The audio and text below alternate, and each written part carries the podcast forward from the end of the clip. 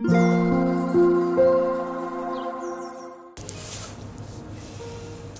タンドFMをお聞きの皆様、おはようございます、こんにちは、こんばんは。コーヒー瞑想コンシェルジュスジャータ千尋です。今朝も強さと輝きを取り戻す瞑想魂力の朗読配信をしていきたいと思います。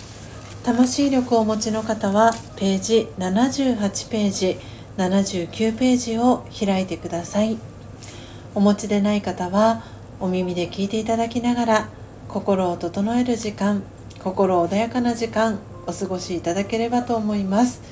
今日は2024年1月17日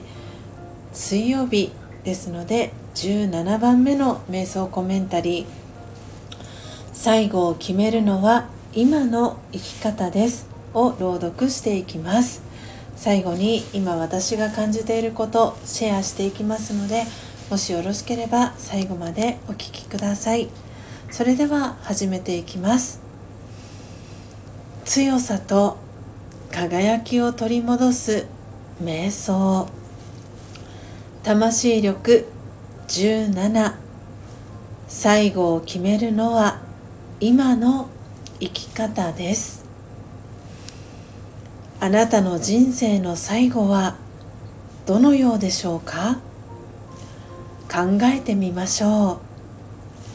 愛に囲まれていたいですか。それなら今、愛を持って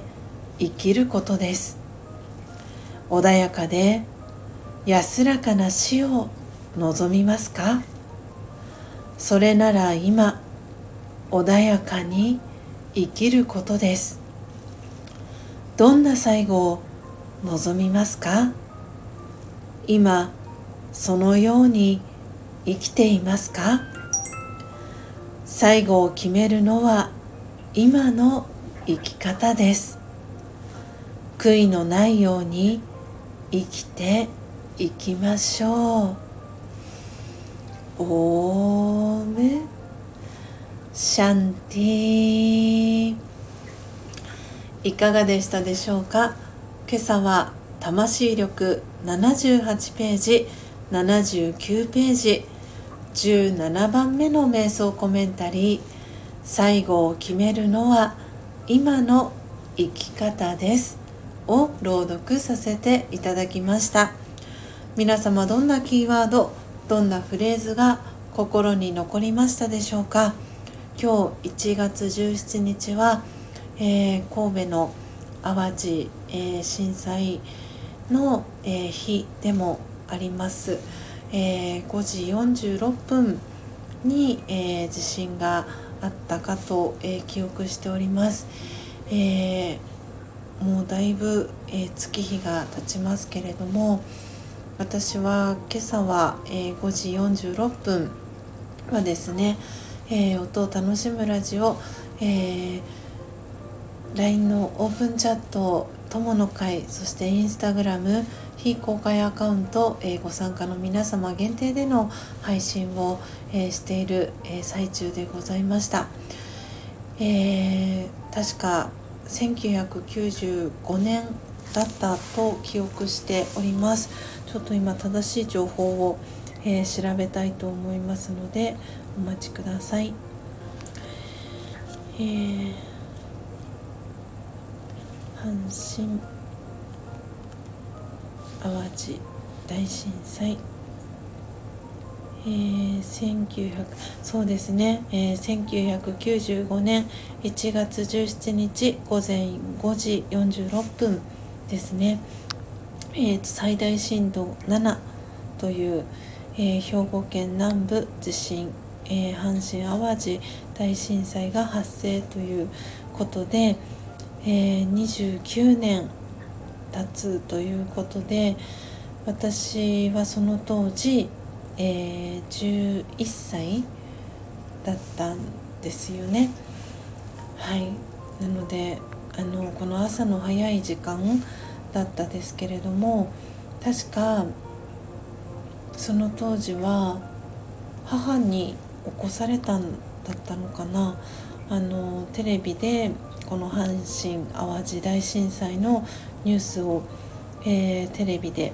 報道で見ました。で、本当に高速道路がこう倒れているシーンと火災のシーンが目に浮かぶんですけれども、すごく朝のね早い時間ということもあって、ものすごくその火災が多く発生してしまったっていうのも確か、ニュースで流れていたように、記憶しております。そこから29年という、月日が経って、今年は1月1日に能登の、地震があって、今もねその渦中にいらっしゃる方がいるかと思いますけれども、今日のこの瞑想コメンタリー、最後を決めるのは今の生き方ですというね瞑想コメンタリー、今朝は朗読をさせていただいたんですけれども、今日ねこの後、8時30分からジョイジョイのお二人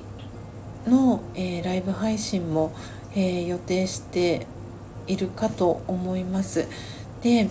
今日はもしかしたらこの、阪神・淡路大震災の話題ももしかしたら、出るかもしれません。先週、ジョイジョイのお二人の配信の中でも、取り上げられていたんですけれども、この、強さと輝きを取り戻す瞑想魂力というこの書籍を、悦子さん、ジョイジョイの悦子さんは福島に、お住まい、福島がご出身の方なんですけれども、悦子さんはその福島出身ということもあって、3.11 の、震災があった時に、のエピソードを先週のジョイジョイの配信の中でお話をされていたんですけれども、悦子さんがその際にねお話をされていたんですけれども、この魂力という書籍をものすごくその当時、配っていたそうなんですね。で、その悦子さんは足が悪いということもあって、自分にできることっていうのはものすごく限られているんだけれども、その中で、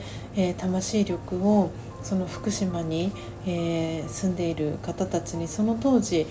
震災が起きる前にね配っていたそうなんですよね。なので本当にそれが良かったなっていうお話をされていました。で、私もこの魂力という書籍の朗読を可能な限り、朝の時間に配信をさせていただいているんですけれども、それが、聞いてくださる皆様の、何か少しでもお役に立てていたらいいなっていうのを悦子さんのエピソードを聞きながら思いました。そしてお手元にこの魂力があるっていうことが、もしかしたら何かあった時の支えになってくれるのかなっていうのを、先週のジョイジョイのお二人の、配信を聞きながら、そんなことを思ったスジャタでございました。今日1月17日、阪神・淡路大震災から29年ということで、きっと5時46分に、黙祷をされた方もいらっしゃるかと思います。本当に今年、失礼いたしました、今年、2024年、そして来年2025年は、すごく変化のある年というふうに、言われております。その中で、心穏やかに、過ごす、エッセンスだったりがこの魂力には詰まっているかなと思いますので、お手元に置いておきたいなという方がいらっしゃいましたら、ぜひ、レターですとかコメント欄にてお知らせをいただけたら嬉しいです。というわけで、最後までお聞きいただきありがとうございました。コーヒー瞑想コンシェルジュスジャータ千尋でした。さようなら。